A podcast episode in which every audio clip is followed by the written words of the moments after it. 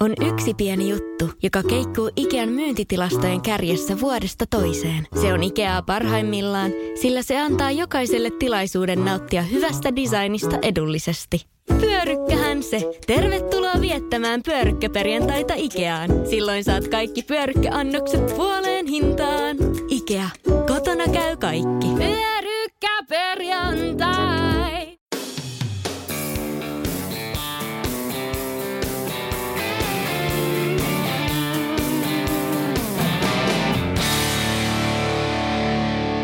Lapin matkailukohteet ovat panostaneet isosti maastopyöräilyyn viimeisten vuosien aikana, ja monessa paikassa pyöräilijöitä kohtaa maastossa lähes yhtä paljon kuin hiihtäjiä tai muita ulkoilijoita. Tänään polkuporinoissa meillä on ulkoilun asiantuntija ja sanansaattaja, napapiirin seikkailija Kati Veemas. Tervetuloa Kati. Terve, terve ja kiitos. Kiitos, että sain tulla. Mitäs Kati kuuluu? No kiitos, aika, aika tuota kylmää kuuluu, että pohjoisessa on nyt ollut semmoiset entisenlaiset vähän niin kuin pidemmät pakkasjaksot, että tässä on muutama viikko ollut, että vähän on pitänyt katsoa mittarista, että mitä, mitä ulkona niin lähtee tekemään. Me tehdään tosiaan Teamsin välityksellä tätä polkuporinan jaksoa tässä ja nyt on tammikuun puoliväli vähän enemmän yli puolen välin ja Etelässäkin mä katsoin just tänään ilmatieteen laitoksella, niin Nuuksion virallinen mittausasema sanoi, että meillä on 61 senttiä lunta, me ollaan saanut valtavasti lunta ja pakkasta on tällä hetkellä joku kymmenisen astetta. Mikä teidän tilanne on siellä Ylläksellä?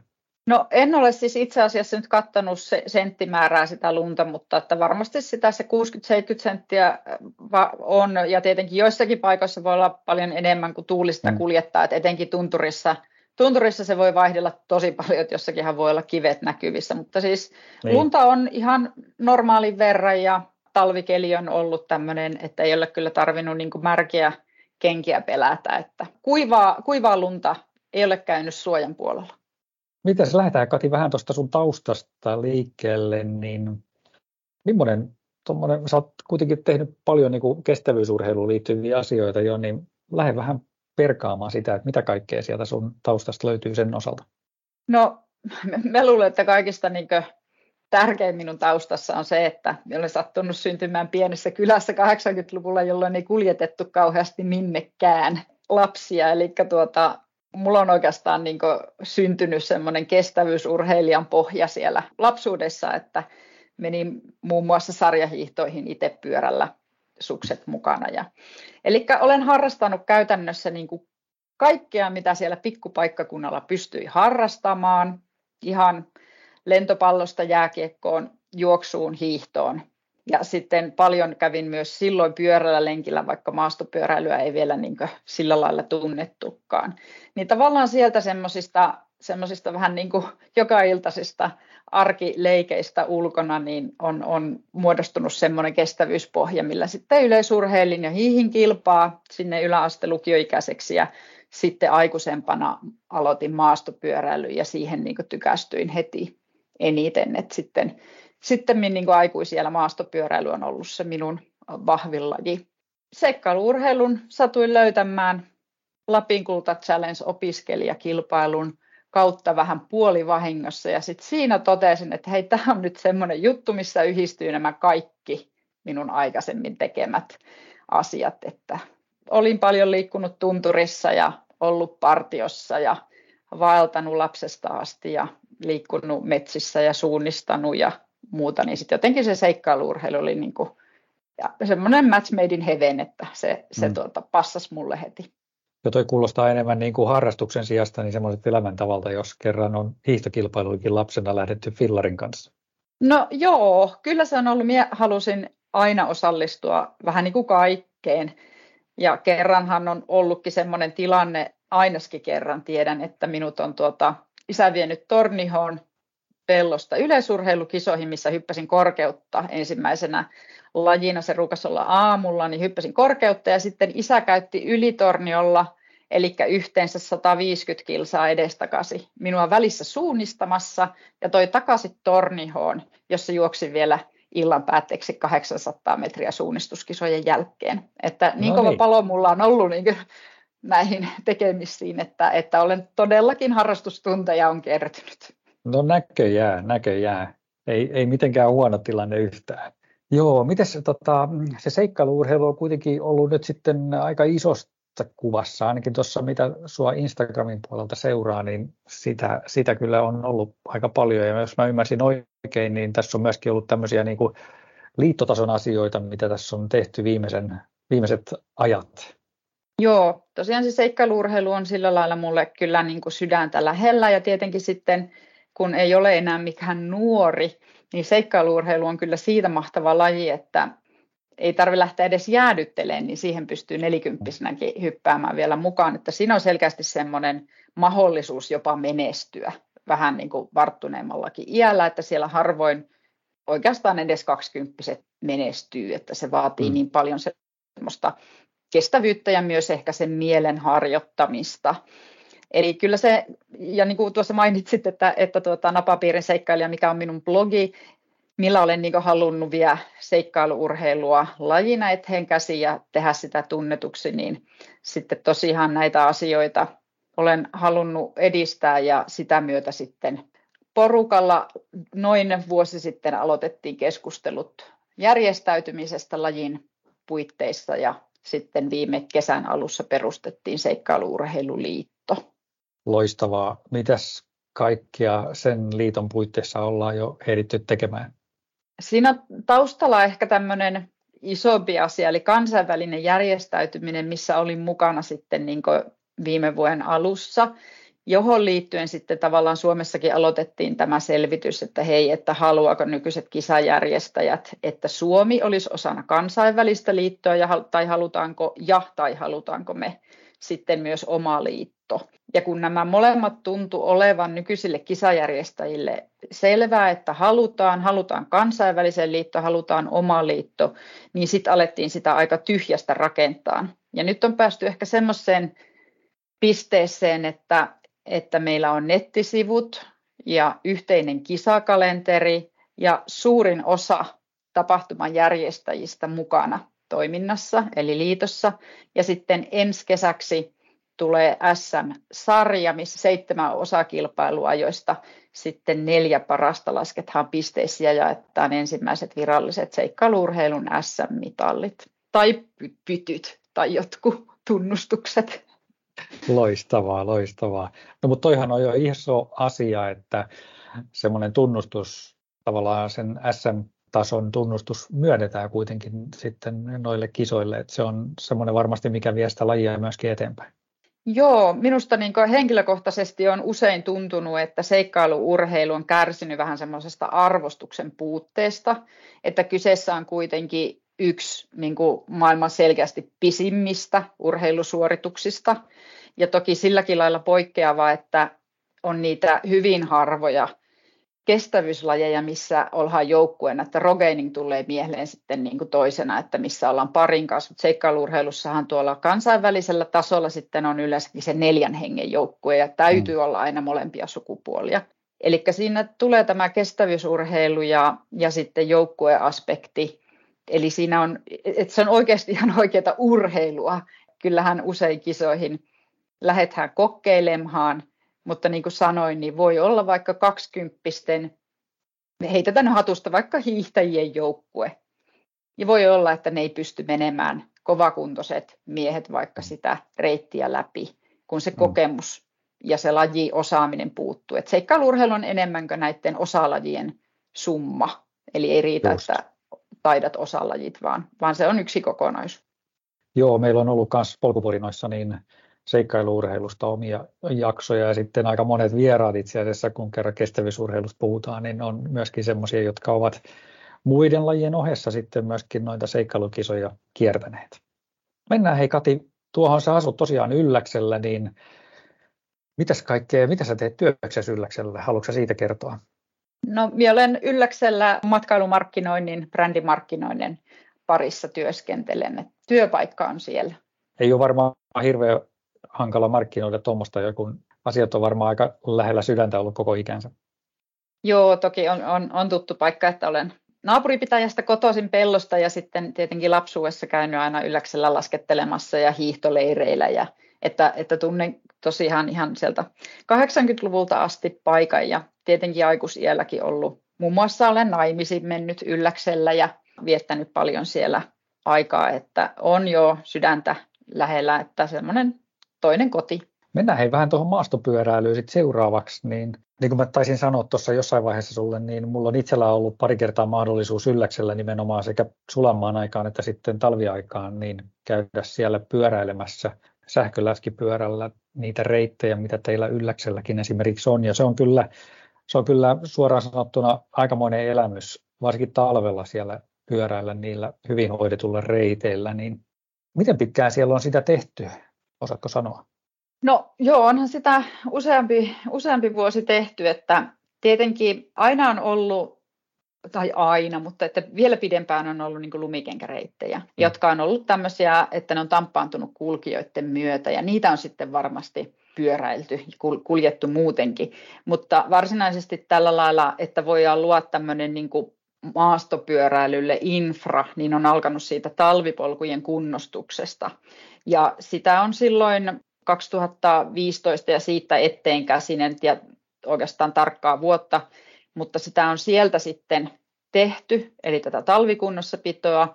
Ja sitten tietenkin meillä on todella iso osa Ylläksen maastoissa kansallispuiston puolella, niin tämä liittyy myös siihen murrokseen, kun kansallispuisto sitten vapautti pyöräilyn omalla alueellaan, mikä vaikutti merkittävästi sitten siihen kesämaastopyöräilyyn. Tavallaan kun tämmöiset ajankohdat on osunut yhteen, niin sit siitä on ikään kuin syntynyt tämmöinen aivan uusi ulottuvuus kun, kun tuota tunturissa ja, ja sitten niin kuin nimenomaan vielä talvella pyöräily hoidetulla poluilla. Se on ilmeisen suosittua, koska mä muistan jo tosiaan ne kerrat, kun mä oon sitä päässyt kokeilemaan, siitä on tosiaan useampi vuosi. Talvella oltiin käymässä siellä ja silloin mun mielestä se paikallinen sähköpyörän vuokrausliikkeen omistaja niin sanoi, että hänellä rupeaa olemaan niin kuin enemmän bisnestä siellä sen pyörän vuokrauksen toimesta kuin esimerkiksi suksien tai laskettelusuksien niin, tai murtomasuksien niin kuin vuokraustoimesta, että se on, oli jo silloin erittäin iso juttu. Joo, kyllä se on, että Ylläksellä on nyt ollut viime vuosina vähän vuodesta riippuen semmoinen 500-600 vuokrapyörää eri toimijoilla yhteensä – joista noin 70 prosenttia on sitten sähköpyöriä ja sitten tietenkin sitä en osaa ihan nyt sanoa, että kuinka iso prosentti on läskipyöriä, mutta reilusti suurin osa. Hmm. Ja, ja tuota, se on todellakin, niin kuin, jos nyt työn puolesta latelee jotakin lukuja, niin liikevaihdoltansa esimerkiksi heinäkuun pyörän vuokraus on ollut jo useita vuosia paljon enemmän kuin maaliskuun vuokraus ylipäänsä. Okay. Mutta tuota, Talve, talvella, niin kuin kesällä vuokrataan vähän enemmän pyöriä kuin, kuin talvella, mutta tuota, talvellahan tämä, niin kuin, vaikka meidän ulkomaalaisia asiakkaita, jos miettii, niin on aivan niin kuin, uusi ulottuvuus. Mm. Että suomalaisetkin monet voi pyörällä ja tuntea pyöräilyn, mutta sitten taas se talviseen tunturiin niitä hoidettuja polkuja meneminen onkin aivan erityyppinen kokemus vielä kuin se kesäpyöräily. Hei, kerro Kati vähän siitä kokemuksesta. Miten sä koet, sä, millaisia tunteita sä koet, kun sä menet siellä niillä hoidetuilla ulkoilureiteillä talvisin?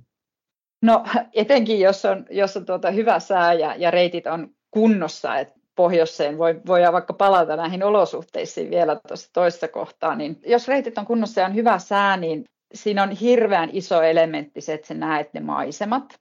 Ja meidän ne talvipolut menee eri paikassa kuin vaikka ladut tai kesäpolut ne on semmoisissa paikoissa, mistä sä et ole ehkä vaikka kuinka paljon käynyt ylläksellä, niin mistä sieltä et ole välttämättä aikaisemmin nähnyt sitä maisemaa.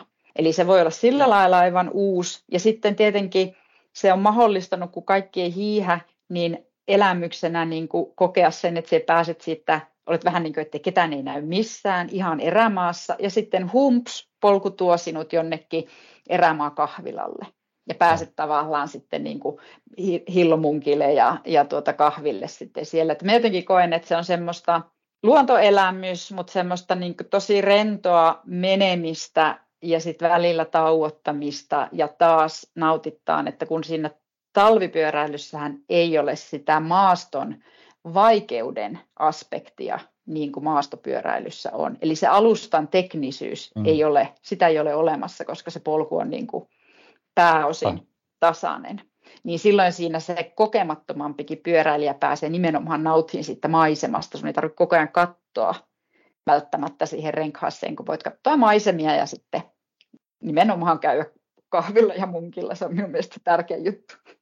Niin just, mä oon ihan samaa mieltä, mutta kyllä tosiaan niin se, mikä mulle on jäänyt mieleen siitä, niin musta tuntuu, että se, se reitin tekijäkin, joka on, on sillä kelkalla käynyt sitten, tai miten se tehdään se reitti sinne luontoon, niin hänkin on jotenkin varmaan nauttinut siitä tilanteesta, kun hän on niin kuin oikein puolelta toiselle mennyt siellä, ja niitä kun menee pyörällä, pyörällä siellä nautiskelee hyvässä säässä, niin kyllä se on niin kuin semmoista, että toivoo, että ei päivä loppuisi koskaan.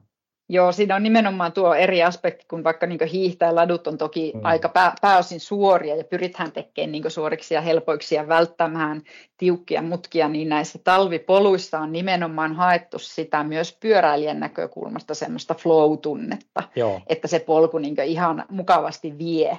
Ja oikeastaan se on aika helppo tapa semmoiselle, joka ei ole vielä kokeillut vaikka sitä maastopyöräilyä kesällä, niin päästä ikään kuin siihen flow-tunteeseen koska sun ei tarvitse koskaan hirveästi suunnistaa. Sä et eksy mm. siitä polulta, kun se on se yksi, yksi polku ja risteyksiä on loppupelissä aika vähän. Ja sitten just jos sitä on vielä vähän kallisteltu sinne kurveihin ja sitten siinä on mukavaa vähän ylös alas menoa tasasta, niin se on niin kuin todella semmoista hyvän mielen antavaa tekemistä.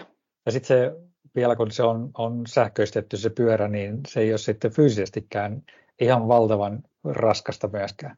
Joo, ei. Kyllä sähköpyörä on niin kuin mahdollistanut sen vähän niin kuin etäämällä tunturikeskuksista mm. liikkumisen ja eri paikkojen näkemisen niin paljon niin kuin uusille henkilöille ja useammille henkilöille. Että, ja talvella se sähköpyörä toimii todella hyvin jo senkin vuoksi, että meillä jos nyt hyppää vähän näihin olosuhteisiin, niin pohjoisessa tulee kuitenkin suurin osa lumesta vasta maaliskuussa, niin ne polut on aika paljon pehmeitä ja ne ei ole välttämättä, välttämättä ihminen ei aina hoksaa, että jos meillä lukee vaikka kartassa, että polku on vasta kunnostettu, että se oikeastaan on juuri silloin huonoimmillaan. Eli kun se kelkan perässä oleva ei, ei voi tampata, sehän vaan niin kuin silittää sen, koska se ei ole niin painava. Eli sen pitäisi päästä niin kuin kovettumaan. Niin tavallaan sitten se hyvä olosuhe on ehkä se, joka, joka ja, ja sen tulkitseminen että joka sitten niin kuin voi vähän haastaa sitä tulijaa, mutta tosiaan sen olosuhteen ollessa hyvä, niin siellä on niin helppo minkä tasoisen tahansa. Et meillähän viehään ulkomaalaisryhmiäkin sähköpyöräilemään ja sähköpyörä jättää vähemmän jälkeä siihen polkuun kuin kauramoottoripyörä, niin, sillä, sillä ei tule semmoista jyngitysefektiä niin paljon. Aivan. Kuinka paljon teillä itse asiassa on, niin kun, jos puhutaan niin kun talvesta tai, tai miksei kesästäkin, niin kuinka paljon teillä on, löytyy niitä reittejä tällä hetkellä siellä? No talvella on noin 100 kilometriä sitä huollettua polkua. Löytyy molemmin puolin tunturia sekä Käslumpolon että Ylläsjärven puolelta. Ja tuota, niistä on vähän eri, eri huoltoaikataulut, että aina ei, ja tosiaan jos on lumi, lumisadejakso, niin aina ei ole niin kaikki välttämättä hyvässä kunnossa sillä hetkellä poljettavaksi. Hmm. Mutta sitten kesällähän kun kansallispuistoon saa mennä käytännössä joka paikkaan, niin niitä polkujahan on niin kuin, en nyt sano määrättömästi, mutta pystyy polkemaan ihan hyvin pallakselle asti esimerkiksi, ylläkseltä hettaan asti. Eli tavallaan niitä, siihen on vaikea edes sanoa kilometrimäärä, satoja kilometrejä. Siellä ei ole semmoisia rajoituksia sitten oikeastaan käytännössä niin kuin puiston puolesta ainakaan, missä ei saisi olla lainkaan. No virkistysvyöhykkeellä ei ole muuta kuin mutta no, näitähän, nämähän voi siis niin kuin muuttua, mm-hmm. mutta kaikki reitit, missä kävelijätkin kulkee, niin on virkistysvyöhykkeellä eikä millään rajoitusvyöhykkeellä, eli niitä saa pyöräilijätkin mennä. Ja Ylläksen pinnassa ainoa rajoitettu pyöräilijöiltä, mihin kävelen saa mennä, on Varkankuru. Sinne ei voi mennä pyörällä, mutta muualla niin ei ole erikseen pyöräilyä kielletty, että missä saa kävellä, niin saa pyöräillä. No kesällähän ei tosiaan, niin kuin sanoin, kilometriä varmaan löytyy sitten ihan jokaiselle tarpeeksi, mä luulen. Joo, löytyy, löytyy. Että esimerkiksi mehän ajetaan, järjestetään Levin kanssa yhteinen maastopyöräkisa Ylläs Levi, joka ajettaa vuorovuosin eri suuntaan, niin siinähän on aivan loistava etappi kesällä mm. maastopyöräilijälle, että menee Leville ja sitten niin kuin pääsee sitä kautta Levin reiteillä myös. Mitäs tota, siihen maastopyöräilyyn liittyen, niin jos miettii vähän tuota varustepuolta, niin mitäs siinä on semmoisia asioita, mitä pitäisi ottaa huomioon. Eli pyörän saa vuokrattua vuokraliikkeestä, mutta miten sitten muu osuus? Mitä pitäisi ottaa huomioon? Joo, sieltä saa pyörän lisäksi yleensäkin kypäränkin, mutta sitten esimerkiksi talvella niin varmasti se vaatetus on semmoinen niin tosi tärkeä. Toki yleensäkään talvella ei pyöräillä lukkopolkimilla, vaan ihan tavallisilla mm. flättipolkimilla, jolloin voi laittaa niin semmoisen suht lämpimän kengän, koska muutenhan niin talvipyöräilyssä se jalkojen varpaiden kylmettyminen on niin ehkä isoin ongelma. Se ei ole tosiaan niin iso juttu siinä flättipolkimessa. Nilkka liikkuu vähän paremmin ja siihen voi laittaa kunnon talvikengän, niin se oikeastaan hoituu sillä, että sitten ehkä on, on se, että ei pukeudu niin kuin liian lämpimästi, koska se ei ole niin ikään kuin viima ei vaikuta siihen talvipyöräilyyn niin paljon kuin vaikka jossakin asfaltilla pyöräily kesällä niin kuin lujemmassa vauhissa. Että se on kuitenkin aika no. hidasta hommaa, niin siinä ei, ei kannata olla liikaa päällä, että jopa saa olla No ehkä vähän niin kuin hiihtäessä tai jopa vähemmän, että melkein jopa niin kuin juostessa. Mutta sitten okay. ne kädet. Eli mm-hmm. käsien, käsien kylmettyminen on varmasti se, se yksi juttu, että siinä jos on, jos on tuota, kokenut kuskia, ei tarvitse paljon jalkautua ja, ja polut on hyvässä kunnossa, niin kädet kyllä voi kylmettyä, että, että itse käytän kinthaita ja siellä alla sitten ihan sormikkaita, vaikka se vähän vaihteiden vaihtamista haastaakin, mutta Joo. lämpimät käsineet. Miten sitten, äh, okei, okay, kypärän sai sieltä ja mites millainen teillä on, ilmeisesti kuitenkaan ei ole kaamosta enää tähän aikaan vuodesta, mutta miten sitten tuommoiset ajovalot ja tämmöiset, niin onko semmoiselle tarvetta näin talvipyöräilyssä? No tuota, nyttenhän on jo, on jo hämärää, että mutta siis vuokraamosta saa lampun, jos, jos tuota, on semmoinen tilanne, niin monet, monet antaa siis niin pyörään lampun mukaan, että senkin voi vuokraamosta hoitaa. Ja sitten kyllä vie aina pitäisin niin ka- alueen kartan. Sen, ja meillähän on ylläksellä sähköinen kartta, mikä on maksullinen, mutta mikä näyttää sitten niiden polkujen todellisen sijainnin ja sinun sijainnin myös. Eli sillä on hyvä navigoija, mutta tuota, itse toki vielä pidän aina myös tätä paperista karttaa mukana. Joo. Ja sitten kyllä minä suosittelen, että aina kannattaa olla edes, edes joku pikkupatukka ja vähän juomaa mukana, että se talvipyöräily on vähän samoin kuin kesämaastopyöräilykin, niin se on huomattavasti paljon hitaampaa kuin ihmiset olettaa. Että jos olet tottunut pyöräilemään mm-hmm. asfaltilla, niin maastopyöräilyssä ja varsinkaan talvipyöräilyssä ei kannata niitä kilometrejä tuijottaa, että se matkavauhti on niin paljon hitaampi, että se voi kestääkin odotettua kauemmin, niin aina vähän lämmintä juomaa mukaan. No se on muuten hyvä, hyvä tosiaan neuvo, koska siinä voi olla aika iso ero sitten tosiaan siinä ajassa, että vaikka katsoo, että kilometrit on semmoiset suht, suht niin kuin mukavat ja, ja lepposat, mutta että sitten kun se vauhti on, on tota niin paljon hitaampi, niin kesto on myöskin aika lailla pidempi sitten. Kyllä. Joo, ja sitten tietysti tota, varmaan, olisiko jotain tämmöisiä korjausvälineitä, paljon, tapahtuuko siellä paljon, että, että menee rengas poikki, tai ne, varmaan ne, ne vuokrapyörät on niin hyvässä kunnossa, että ei niitä paljon tarvitse huoltaa siellä matkan varrella, harvoin tapahtuu mitään. Joo, siis jos on niin kuin fatbike, niin kuin talvella täytyy olla, että talvellahan poluille mm. ei, ei kapearenkaisella saa edes mennä, eikä se ole mukavaakaan. Eli Fättärissä aika harvoin niitä kumeja menee talvella tuskin koskaan. Että ehkä, ehkä eniten sattuu sähköpyöräilijälle ketjun katkeamisia, koska siinä sähköpyörässä tavallaan, jos jättää sen väännön isolle ja lähtee sitten niin kuin polkasemalla liikkeelle, niin siinä tulee sen niin isot voimat, että se mm, mm. ketju katkeaa vähän niin kuin herkämmin. Se on niin kuin ehkä ainoa, että, että ketjun työkalu sitten, jos osaa korjata, mutta tuota, kyllä, kyllä sitä talviaikaa varsinkin todella harvoin niin semmoista pyörän huoltoa, että akku voi loppua. Se on niin kuin yksi, että silloin tietenkin täytyy, että siksipä juuri on hyvä olla kartta mukana ja suunnitella se matka sen hitaan vauhdin mukaan, ettei mm. päädy sitten liian kauas ikään kuin, ettei riitä enää akku eikä omatkaan voimat tulla takaisin kylälle. Mitä siinä sitten tapahtuu? Tuleeko sieltä kelkkamies hakemaan tunturista pois? No ei tule. Kansallispuistossa ei, ei, ei voi pyörävuokraaja lähteä noin vaan ajelemaan kelkalla. Sinnehän ei niin kansallispuistoon varsinkaan saa mennä. Siellä kansallispuiston ulkopuolella on, on teitä, että varmaan niin hirveän pitkää talutusmatkaa tielle ei tule, mistä sitten niin saa kyllä kyytiä, voi vaikka pyörän vuokraajaakin siinä pyytää auttamaan, mutta tuota siellä kansallispuistossa nimenomaan kun pohjoiseen päin lähtee esimerkiksi Äkäslompolosta tai Ylläsjärveltä, niin sieltä ei niin vaan tosiaan reskutetakaan. Että sitten siellä on niitä latukahviloita ja niihin voi tukeutua. Heillä on kelkat ja he saa ajaa pois, mutta eivät varmasti lähde kesken päivän ajamaan, että sieltä voi, mm. voi kysyä ehkä kyytiä, mutta käytännössä sieltä on kyllä päästävä sit itse pois, jos ei mitään niin kuin ole sattunut. Se on totta kai niin, aivan eri tota. asia. Jos on, jos on joku loukkaantuminen, niin silloinhan sinne mennään lääkärikelkalla tai sitten helikopterilla hakemaan. Mutta että jos vain pyörä on rikki, niin kyllä sieltä häätyy vaan taluttaa pois sitten. Tuommoinen väline, mikä mulla tulee vielä mieleen, niin puhelinhan täytyy olla mukana, että saa ne hyvät somekuvat sitten myöskin otettua.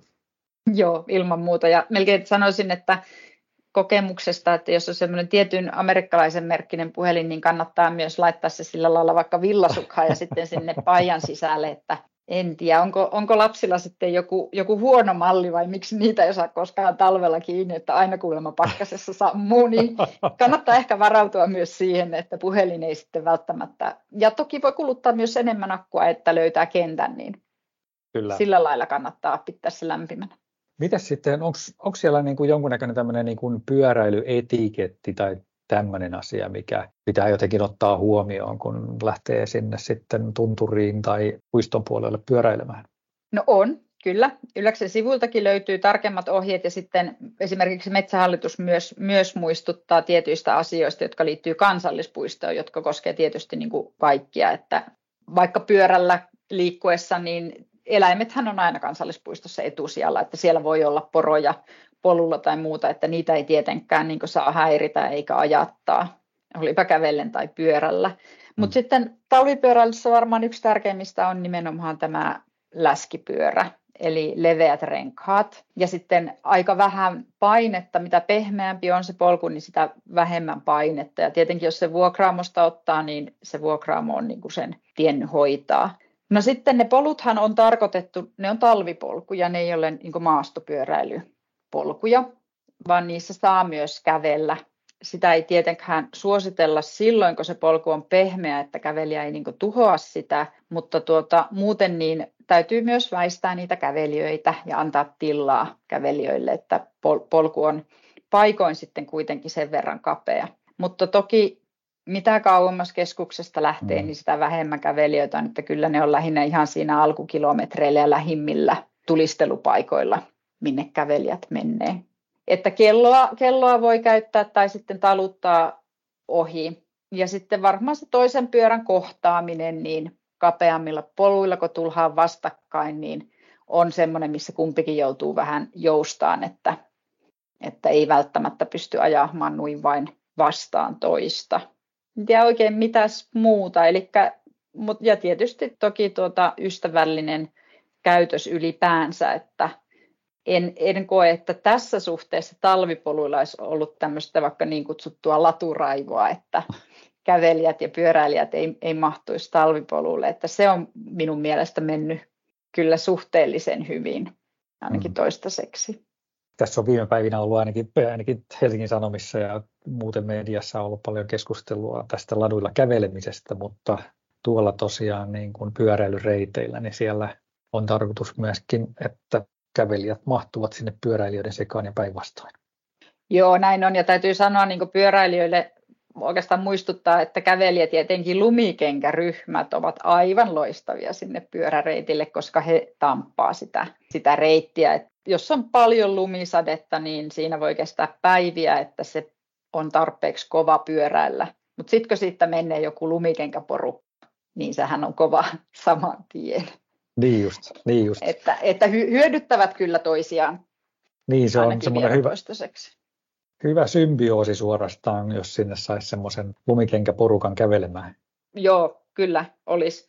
Ja meillä joitakin kohtia Ylläksellä on, missä, missä tuota, niin kuin vaikka siltojen päällä, missä se polku tulee siihen ladun kanssa samaan yhteyteen, että ei ole rakennettu erikseen siltaa, vaan on semmoinen mm. niin kutsuttu yhteiskäyttöalue, niin täytyy sanoa, että siinä ehkä enemmän voi olla, että ne hiihtäjät niin hämmentyy ja vähän kurtistaa kulmia, kun he ei ehkä hoksaa, että se polun käyttäjä on tullut vaan siksi viideksikymmeneksi tai sadaksi metriksi siihen ladun varteen. Totta. että mennään jonkun sillan yli, että semmoisia paikkoja on, mutta tosiaan minun mielestä kyllä polkujuoksijat, kävelijät ja pyöräilijät on mahtunut aika hyviä. Siellä kauempana Kotamaja, Latvamaja väleillä kun ajelee, niin ei siellä kyllä liikaa näe vielä ihmisiä. Miten sitten, onko tällä pyöräilyllä, niin jos miettii sen luonnon kannalta, niin onko sillä jotain haittoja? No talvipyöräilyllä ei varmaan sen kummemmin ole, en osaa niin nimetä, mutta olettaisin, että esimerkiksi Mettähallitus, joka on myöntänyt luvat niille talvipoluille, niin on tämän asian niin huomioinut kansallispuiston puolella esimerkiksi. Sehän ei niin kuin jätä eikä talvipolkujen niin ei jätä jälkeä siis kesäksi mitenkään luontoon ja sitten talvipolkuja ei ole ikään kuin auottu reittejä, että niiden vuoksi ei ole sillä tavalla kaadettu puita. Ei varmaan, varmaan kyllä se vaikuta, ei missään nimessä sen kummemmin kuin vaikka hiihtokkaan, että mitään rakenteita pysyviä talvipolkujen vuoksi ei ole viety maastoon, että, että siellähän on ne merkitkin semmoisia väliaikaisia, jotka kerätään keväällä pois.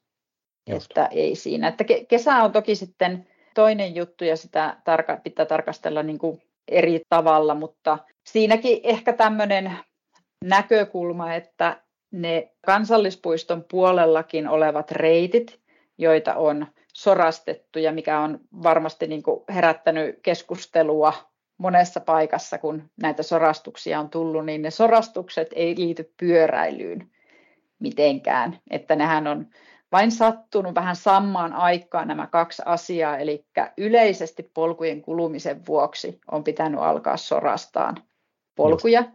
ja sitten vähän samoihin aikoihin kansallispuisto vapautti sen maastopyöräilyn. Mutta kesäreittien sorastukset ei ole niin kuin lähtökohtaisesti liittynyt mitenkään pyöräilyyn. Pääsääntöisesti Ylläkselläkin on se käsitys ja tuntuma, että pyöräilijä pysyy polulla että se väistää mm. ainoastaan, jos on niin kuin mutainen kohta tai liian iso kivi ja se väistää mahdollisimman vähäisen, että se kävelijä on se, joka luo niitä uusia polkuja, oikaisee mutkia tai kävelee jostakin aivan uudesta kohdasta katsomaan jotakin kohdetta. Ja ylipäänsä vaan niin Ylläs Pallashan on Suomen suosituin kansallispuisto huomattavasti paljon enemmän kävijöitä kuin vaikka Nuuksiossa, parhaimmillaan 700 000 vuodessa ja Nuuksiossa on oi, sitten oi. ollut noin 300 000. Eli yli tuplasti enemmän kävijöitä kuin Nuuksiossa, niin tietenkin se ylipäänsä se kävijämäärä kuluttaa Kyllä. luontoa. Että ei, ei, ei sillä tavalla pyöräily ei kuluta sen kummemmin kuin se kävelykään, että tietyt erityispiirteet, mutta, ja kävelijöitä edelleen kesälläkin huomattavasti paljon enemmän. Että me itsekin ajateltiin, että varmaan puolet ja puolet, mutta laskureista näkee, että pyöräilijöitä on vielä alle kolmannes, vähän reilu 20 prosenttia. Miten se on, niin kuin jos miettii sillä niin kuin vuositasolla niin kuin kävelijät versus pyöräilijät versus hiihtäjät, niin miten, miten ne suhdeluvut menee sitten, niin paljonko kultakin tyyppiä on? Minä en oikeastaan nyt osaa lonkalta verrata sitä kävelijä- ja hiihtäjämäärää, okay, mutta okay. molemmilla niin kuin, tavallaan kausilla tai sesongeilla pyöräilijä jää niin kuin, määrässä aina kakkoseksi. Mutta okay. tietenkin se pyöräilijä on tavallaan niin kuin, näkyvä sillä tavalla, kun se ehtii käydä paljon. Yksi pyöräilijä pyöräilee niin paljon pitemmän matkan. Että esimerkiksi mm-hmm. sähköpyörällä heitetään noin 30 kilometrin rinksaa. Et sitten kun niitä kävelijöitä tulee, niin 30 kilometriä kävellen on, on jo aikamoinen mm-hmm. niin taipale. Eli ne kävelijät ei, ne, ne pysyy enemmän niin samoissa pisteissä lähellä niitä lähtöpaikkoja. Totta. kun taas pyöräilijä pääsee pidemmälle. Eli se on sillä tavalla vähän näkyisämpi sekä kesällä että talvella. Joo, en osaa sanoa, tai siis tietäisin, jos katsoisin jostakin tilastosta, että kumpia on nyt enemmän. Mä sanoisin, että hiihtäjiä eniten, kävelijöitä kesällä toiseksi eniten ja sitten tuota, pyöräilijöitä ei, ei kumpanakaan kautena ole lähellekään saman verran. Toi on, musta tuntuu, jos miettii sillä niin mulla on semmoinen nyt ihan siis oma tuntuma vaan, mutta että musta tuntuu, että toi pyöräily voisi olla semmoinen, mikä tuo kuitenkin myöskin uusia ihmisiä esimerkiksi Ylläksen tai, tai noiden puistojen yhteyteen, että, että se on ehkä semmoinen myöskin, siellä on varmaan paljon kävelijöitä ja hiihtäjiä, jotka kokeilee sitä pyöräilyä, mutta sitten on myöskin puhtaasti pyöräilijöitä tai, tai sitten näiden ryhmien ulkopuolelta tulevia ihmisiä, jotka kokeilee sitä pyöräilyä. Että se varmaan myöskin lisää sitä kokonaismäärää. Joo, Ihan varmasti, että aika monihan on semmoinen, että tullaan, tullaan vaikka vielä perinteisesti hiihtämään tai laskettelee mm. ja sitten yhtenä päivänä vaihtelun vuoksi vuokrathan se pyörä Ja minä itse ehkä puhunkin, tai tykkään puhua siitä, että on niin kuin kaksi tappaa lähestyä tätä pyöräilyä tai talvipyöräilyä, että joko niin kuin mennään jonnekin pyöräilemään, tai sitten mennään jonnekin pyöräilemällä. Eli mm. tavallaan se pyöräily ja sähköpyörä on mahdollistanut, että se pääset katsomaan kauemmas niitä maisemia. Ja, ja esimerkiksi meillä talvipolkukin menee kukaksen päälle. Eli jos vaikka sä et ole hiihtäjä, niin nyt pääset eka kertaa kukaksen päälle sillä sähköpyörällä. Aivan. Kävellen sinne tulee jo kuitenkin aika, aika pitkä matka ja sinne ei ole ennen ollut talvipolkua ennen kuin niitä on alettu kunnostamaan. Eli kun kaikki ei kuitenkaan hiihä ja hiihtokin vähän niin kuin vähenee, niin ilman muuta se tuo uusia niin ryhmiä, joille on, joille on mahdollista ensimmäistä kertaa tietyt asiat. Tämä koskee kesääkin, että kyllähän kesällä olisi paljon vähemmän siellä vaikka pohjoisissa puiston osissa liikkujia, jos ainoastaan kävellen voisi mennä, tai vaikka luomupyörällä. Mm. Että kyllähän se sähköpyörä mahdollistaa uusille ryhmille semmoisen isomman alueen. Toki siihen on sitten liittyy myös, että, että reitit kuluu myös niin kuin entistä kauempaa. Tietenkin se on se taustapuoli, mutta jos ajattelee vaikka niin yhteiskunnallisesti liikkumisen näkökulmasta, niin varmasti se sähköpyöräily niin kuin sekä työmatkapyöräilynä että tämmöisenä vapaa-ajan elämyskokemuksena, niin on vaan oikeasti terveyttä edistävä asia.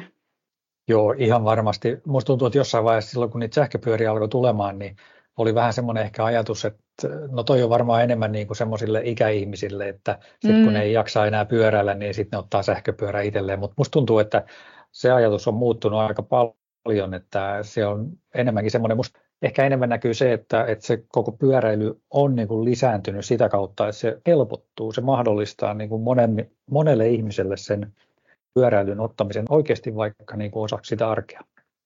Joo, siis mä tiedän todella monia kovakuntoisia ihmisiä pyöräilijöitä, mm. jotka pyöräilee sähköpyörällä, jotka käy lenkkejä sähköpyörää tai käyttää sähköpyörää niin aivan siis siinä tyhjän ajamisessakin, eikä niin, vain niin niin. Jonnekin menemisessä. Ja sitten esimerkiksi siinä Ylläslevi maastopyöräilytapahtumassa, niin meilläkin on sähköpyörille oma sarja, jossa, olisi, jossa on siis todella niin hyvin osanottajia, että nimenomaan tämä, että se, se mahdollistaa esimerkiksi just kesällä tai tavallaan se tehoetu, mitä se sitten sähköpyörästä saat, niin mahdollistaa, että se on teknisesti helpompi ajaa. Kun meillähän on niin maastopyöräilyssäkin, mitä hiljempaa ajat, niin sitä vaikeampaa semmoinen tekninen polku on. Että sitten kun pystyt laittaa vauhtia, niin se muuttuu helpommaksi. Ja tämän vuoksi niin sähköpyörällä voi ihminen pystyä ajamaan yllättävänkin teknisiä paikkoja, mihin se ei uskonut, että se pystyisi laisinkaan meneen pyörällä. Joo, se on, se on kyllä mahdollistanut paljon. Ja nyt musta tuntuu, että nuo akkujen kestotkin alkaa olemaan aika kivalla tasolla sillä, että, että niillä pääsee oikeasti niin kuin ihan hyviä matkoja jo kulkemaan. Joo, on, on kyllä. Ja meillähän niin kuin joissakin vuokraamossa voi saada myös niin kuin vara-akun mukaan. Ja tietenkin monilla, joissa on niin oma just. pyörä, niin sitten, sitten tuota saattaa ollakin kaksi akkua, että pystyvät niin kuin vaihtamaan. Miten onko sulla, Kati, tietoa siitä, että mikä se tilanne on täällä niin kuin etelämpänä sitten tai Keski-Suomessa, niin että onko vastaavanlaisia niin kuin pyöräily, talvipyöräilyfasiliteetteja sitten muualla? No ei vastaavanlaisia ole, ole kyllä etelässä, että sitten Saariselällähän tietenkin pohjoisen keskuksista kans vastaavasti aika, aika hyvät polut ja, ja niin kuin pidemmästi polkua. Etelässä on tiettyjä hoidettuja polkuja. Siellä ehkä tehdään enemmän vapaaehtoisvoimin tai sitten jonkun seuran tai kyläyhteisön puitteissa, ja jolloin ne on sitten niin kuin ehkä lyhyempiä tai pienempiä tai enemmän siellä täällä – mutta tuota, onhan niitä ja on alettu tekemään. En tiedä, se varmaan on ehkä, ehkä vielä enemmän etelässä sitten kelistä kiinni, että vaikka meillä on omat mm. haasteet siinä lumen paljoudessa, että sitä tulee niin useasti ja se pehmentää reittiä, niin etelässä voi olla sitten ehkä, voisin kuvitella niin se, että ne voi olla myös tosi nopeasti liukkaat, mm. jos, jos sää alkaa sahaamaan ja paljon kuljethan niistä voi tulla jäisiä. Että tosiaanhan niin kuin tämä kelkan perässä vedettävä lana niin ei ole varsinainen mikään jyrsin tai paino, että sehän lähinnä vaan silottaa. Että se, varmasti se olosuhde on sen verran paljon erilainen, että siellä eri asioita täytyy ottaa huomioon ja sekin voi vaikuttaa. Mutta on, onhan etelän keskuksissakin on, ja syötteellä on, on hyvät talvipolut sitten vähän, vähän tuossa välimatkassa. Ja, Joo, mä oon joskus vähän siitä kysellyt tässä niin kuin Nuuksion osalta ja, ja täällä ei ainakaan ole mitään niin kuin semmoista ylläpidettyä pyöräilyverkostoa. Mm. En tiedä, onko miten paljon edes mietitty kahvipöytää pidemmälle siitä asiaa tuolla kyseisissä organisaatioissa, mutta tämä olisi varmaan semmoinen asia, mille olisi ehkä kysyntääkin kyllä varmasti, kun sitten hiihtolomilla tai lomilla muuten, niin ihmiset käyvät ylläksellä nauttimassa tästä asiasta ja palaavat sitten tänne etelään, niin, niin varmasti on semmoinen, mikä saattaisi sitten houkutella ihmisiä täälläkin. Kyllä, mulla tämmöinen käsitys on, että esimerkiksi ulkomaalaisia käytetään toki mm. semmoisia, jotka osaavat lähtökohtaisesti jo pyöräillä, että, mm. että ihan, ihan jos ei pyöräillä osaa, sitten on vaikeata, mutta että tosi monen tasoisia, kun mekin käytetään vaikka tuota maastossa ja kokeilemassa talvipyöräilyä, niin hän on ihan haltioissaan. Ja meillä on Varmasti. eniten niin kuin ehkä kasvava ryhmä, niin on noissa hollantilaiset tykkää todella paljon talvipyöräilystä, että miksipä se ei vetoaisi suomalaiseenkin. Että varmasti se, se olisi semmoinen houkutteleva, kun reitin tekijä löytyy, että mm. ne, se ei ole enää niin kuin nykytilanteessa aivan ilmasta hommaa, että se on siinä Totta. se kääntöpuoli. Totta. Joo, minusta jossain vaiheessa tuossa juttelin, niin äh, Suulvallassa taitaa olla, oli ainakin jossain vaiheessa joku yksityisyrittäjä, joka, jolla oli jonkunnäköinen laitteisto tämmöisen uran tekemiseksi tuonne maastoon, mutta mä luulen, että se oli enemmän sitten kävelijöitä varten tehty, että siinä ei ollut varsinaista semmoista pyöräilyajatusta ainakaan takana. Hei, nyt on tullut paljon vinkkejä. Onko jotain muuta, mitä, tässä on tullut tietysti paljon jo, mutta onko jotain muuta sitten, mitä niin kuin aloittelijan kannattaisi ottaa huomioon, jos hän nyt tästä innostuneena niin rupeaa miettimään talvipyöräilyä. No varmasti ehkä se reitin suunnittelu ja, ja se kartan katsominen, että, että on niin tietoinen, minne menee, tavallaan niiden etäisyyksien tiedostaminen. Mm. Että kyllä yleisin juuri mitä olen kuullut, niin on se, että ihmiset ovatkin aika kaukana ja, ja tajuavat, että kyyt, nythän alkaa tulla jo, jo pimeää ja melkeästi näin kauan tulla tänne. Että semmoista mm. suunnittelua ja vaihtoehtoja niille reiteille, että miten voi sitten niin kuin lyhentää, jos mm. lähtee kauemmas. Ja, ja minä suunnittelisin kyllä aina sieltä erämaakahvilalta toiselle, että on sitten niitä semmoisia paikkoja. Muuten ehkä se, että siinä äh, pyörän, jos vaikka vuokraa pyörän, niin siinä pyörän vuokraustilanteessa oikeasti kuuntelee ne ohjeet. Että tuota, sitten kun on sähköpyörästä kyse, että miten se nyt tulikaan päälle, että kun se on sulle siellä laitettu päälle, niin olen monta kertaa nähnyt, että siellä kahvilassa sitten kahvien jälkeen mietitään, että mistä tämä tuli päälle. Että myös suomalainen voisi kuunnella, voi kuunnella sen opastuksen, että joka vuokraamassa annetaan hyvä opastus, miten se pyörä toimii. Joo. Että sehän ei, ei tota, vaikka pyörällä osaa, niin se on ehkä hyvä kuunnella. Ja sitten se oman niin kuin, tason tunnistaminen ja huomioiminen, vaikka kävisi useampana päivänä, niin se olosuhe voi olla aivan eri. Mm. Ja tunturissa se voi vaihtua nopeastikin, että ei kannata ikinä sitä tunturia ja sitä, sitä maastoa niin aliarvioida että jos siellä on pitempikin huikonen, että ei polku risteä, ei latujen kanssa, ei mene lähelle niin kuin latukahviloita, niin kyllä minä lähtisin semmoiselle etapille, vai jos minä tietäisin olevani kuitenkin jonkun tason. Mm. Että jaksan varmasti pyörällä ja ehkä laji on tuttu, että muuten kyllä pysyttelisin aika lailla lähempänä niin kuin teitä, latuja, jotakin paikkaa, missä on ehkä ihmisiä. Ja sitten jos tulee huono keli, niin sitten kannattaa muistaa, että ne kaikki muutkin haluaa sieltä pois ja on lähtenyt pois, että on sinänsä ihan mahdollista jäädä tunturikeskukseenkin niin kuin niin just. yksin huonossa kelissä. Että aina pitää niin kuin tavallaan varautua pahimpaa, vaikka niin lähtee vain pyöräilen. Että, että vaikka se on vain pyöräilyä, niin sitä luontoa ei kannata niin aliarvioida. Sehän voi heitellä mitä vain. Juuri näin. Vähän katsoo sitä sääennustetta, mitä on luvattu.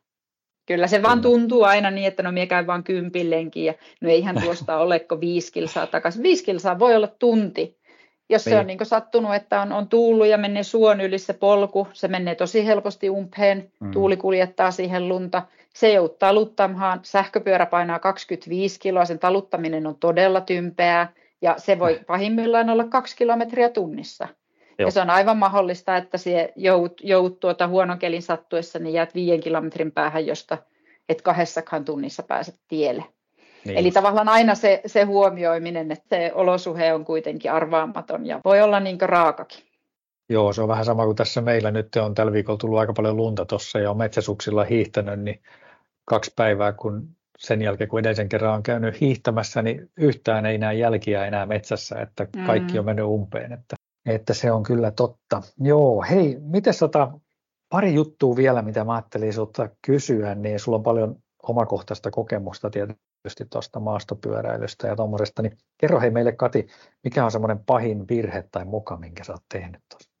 No kyllä mulla ihan ekana tuli mieleen yhdet SM-kisat kyllä, että missä tuossa heti lähössä niin toinen jarrupala tippui pois ja tuota, lähin ajamaan ja mulla ei ollut niin kuin, se jäi hankaamaan se jarru. Sitten äh, oli niin pitkä se kierros, se oli maratonin XC maratonin niin SM-kisa, niin sitten kun näin miehen ensimmäisen kerran, niin sitä kisaa ei ollut jäljellä sitä 70 kilometristä ennen kuin ehkä kymppi, niin pysähyin siinä, että mies nappaa sen pois hankaamasta ja menetin siinä SM-mitallin. Ai että kun olisin vain ajanut sillä hankaavalla, jolla oli ajanut sen 70 kilsa, niin olisin vain ajanut loppuun, niin olisi tullut yksi SM-mitalli sieltä, mutta se ehkä oli semmoinen moka, moka mikä tuli tässä, niin kuin, tässä niin ekana mieleen, mutta tuota, Mä en tiedä, että maastopyörällä niin, tai maastopyöräilyssä niin ehkä itse jotenkin pidän sitä sen verran niin semmoisena hauskana ja aika rentona hommana, että en mm. osaa ajatella, että vaikka siihen liittyvät epäonnistumiset tai kaatumiset tai muut olisi niin sinänsä ollut mokia, että Aa, no onpas yksi moka. Joo. No niin. Lähettiin, joo. Tämä, on kyllä, tämä oli kyllä paha moka. Kaikkia ohjeita en kuunnellut. Eli tuota, me lähdettiin Hetasta ajamaan niin kuin Pöyrisjärven takkaa ympäri Norjan rajan kautta Kultimhaan minun miehen ja minun veljen kanssa. Ja me vietiin sinne Kultimhaan veljen auto valmiiksi, että voidaan sitten tuota, sieltä autolla hakea toinen auto sieltä lähtöpaikasta Joo, Hetasta. Mutta ajateltiin, että mä ajetaan se päivässä. Minun veli vielä, joka on tuota puolustusvoimalla töissä, että hän ei kyllä vapaaehtoisesti jää minnekään maastoon yöksi, että me tullaan sieltä yöksi pois. Ja se olikin niin hiasta, siellä oli tosi märkä vuosia, ne kaikki mönkkärin jäljet oli ihan kuin sienessä ajanut. Ai ja me alkoi tulheen ilta, me oltiin ajettu jo yli 12 tuntia ja me niin kuin kartasta totesin, että me ollaan kyllä vielä aika kaukana kultimasta. Sitten me nähtiin viimein joskus kymmenen aikaan illalla poromiesten kämppä ja ajateltiin, että kyllä jossakin on avain ja etittiin avainta. Kymmenessä minuutissa löytyi avain, mentiin sinne sisälle siellä oli tosi sottasta. Meitä oli kolme ihmistä ja meillä oli yksi myslipatukka ja yksi kaakaopussi, mutta ei mitään millä tehdä lämmintä vettä. Me nukuttiin siinä kuorivaatteet päällä siinä porokämpässä ja sitten aamulla haukattiin kaikki myslipatukasta ja lähdettiin jatkamaan. Ja silloin minä totesin, että minä ikinä enää näin vähillä varusteilla tunturhiin, että kun se saattaa kestää vähän kauemmin. Että no niin. tuota, pelkillä myslipatukoilla ei lähdetä enää Pöyrisjärvelle ajamaan. oi, oi, oi. Siitäkin on sitten selvitty kuitenkin hyvin. Joo, Vi- kyllä toki. Kyllähän ihminen siis selviää, eihän se. No toikin oli aika hauska, mutta hei viimeisenä kysymyksenä, niin mikä olisi semmoinen yksi parhaita fillarikokemuksia sitten taas, mitä sulla on, Kati? No kyllä ne on tuota, jotkut tämmöiset pitkät äh, vaellusmaastopyöräilyt, mitä olen ajanut. Olen blogissakin jo mennyt suosittelemaan useasti niin kuin Kummavuopiosta Peltsaan väliä ja oikeastaan Peltsastuganilta vielä Parakselle käsin semmoista moreeni harjannetta niin kuin kiertää polku, niin tavallaan tämmöisellä pitkällä maastopyörävaelluksella, kun tulee semmoinen mukava alamäki ja mahtava polku. Hmm. Ja tietää, että se on jossakin silleen kuitenkin aika taipalheen takana, että sinne ei aina pysty niin kuin pallaamaan, että se voi olla niin kuin semmoinen ainutkertainen kokemus, että niin. just se polku. Kun maastopyöräilyssä se alamäki ja flow, niin sehän se sehän se niin kuin on. Niin semmoinen, kun tulee kesken vaellusmaastopyöräilyjä, niin se on kyllä parasta. Sitä me jäädään odottelemaan nyt sitten seuraavaa flowta ja seuraavaa alamäkeä ja auringon nousua tai laskua, ihan miten vaan kukin haluaa. Tai yötöntä yötä, sitä Tai yötöntä yötä, niin, totta. No ne on kyllä hienoja, nekin omat kokemukset, mitkä siitä on, niin, niin erittäin hienoja. Kiitos Kati todella todella paljon tästä jaksosta ja tosiaan niin Katin edesottamuksia voi seurata tuolta Napapiirin seikkailija nimen takaa sekä blogi että, että sitten somen puolelta, niin sieltä löytyy enemmän viisauksia ja, ja Katin edesottamuksia. Kiitoksia. Kiitos tosi paljon.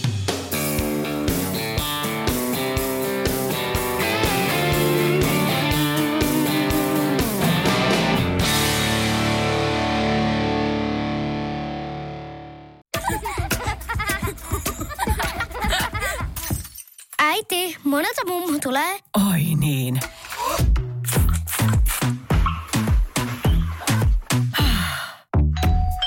Helpolla puhdasta. Luonnollisesti. Kiilto. Aito koti vetää puoleensa. On yksi pieni juttu, joka keikkuu Ikean myyntitilastojen kärjessä vuodesta toiseen. Se on Ikeaa parhaimmillaan, sillä se antaa jokaiselle tilaisuuden nauttia hyvästä designista edullisesti. Pyörykkähän se! Tervetuloa viettämään pyörykkäperjantaita Ikeaan. Silloin saat kaikki pyörykkäannokset puoleen hintaan. Ikea, kotona käy kaikki. Pyörykkäperjantai!